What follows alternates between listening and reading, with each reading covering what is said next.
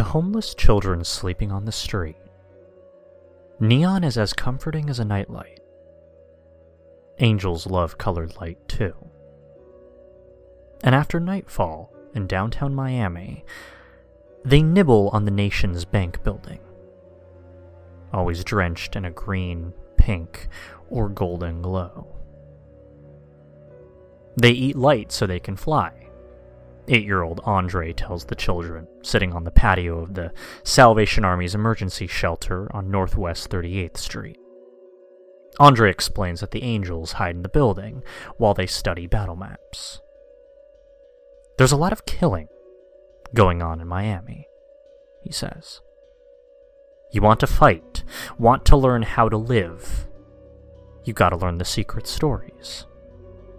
The small group listens intently to these tales told by homeless children in shelters. On Christmas night a year ago, God fled heaven to escape an audacious demon attack, a celestial Tet offensive. The demon smashed to dust his palace of beautiful blue moon marble. TV news kept it secret, but homeless children in shelters across the country report being awakened from troubled sleep and alerted by dead relatives. No one knows why God has never reappeared, leaving his stunned angels to defend his earthly estate against assaults from hell.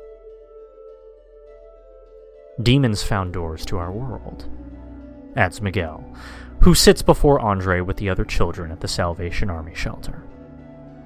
The demons' gateways from hell include abandoned refrigerators, mirrors, Ghost Town, uh, the nickname shelter children have given for a cemetery somewhere in Dade country, and Jeep Cherokees with tinted or black windows. The demons are nourished by dark human emotions jealousy, hate, and fear. One demon is feared even by Satan. In Miami shelters, children know her by two names Bloody Mary and La Llorona, the crying woman. She weeps blood or black tears from ghoulish empty sockets and feeds on children's terror. When a child is killed accidentally in gang crossfire or is murdered, she croons with joy. If you wake at night and see her, a ten year old says softly, her clothes will be blowing back, even in a room where there is no wind and you know she's marked you for killing. The homeless children's chief ally is a beautiful angel that they have nicknamed the Blue Lady. She has pale blue skin and lives in the ocean, but she is hobbled by a spell.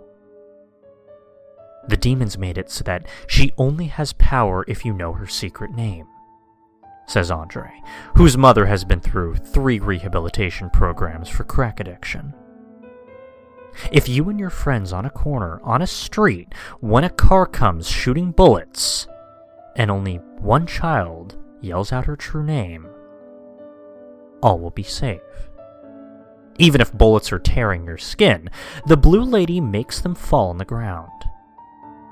She can talk to us, even without her name. She says, Hold on a blond six year old with a bruise above his eye, swollen huge as a ruby egg and laced with black stitches, nods his head in affirmation. I've seen her, he murmurs. A rustle of whispered Me Too's ripples through the small circle of initiates.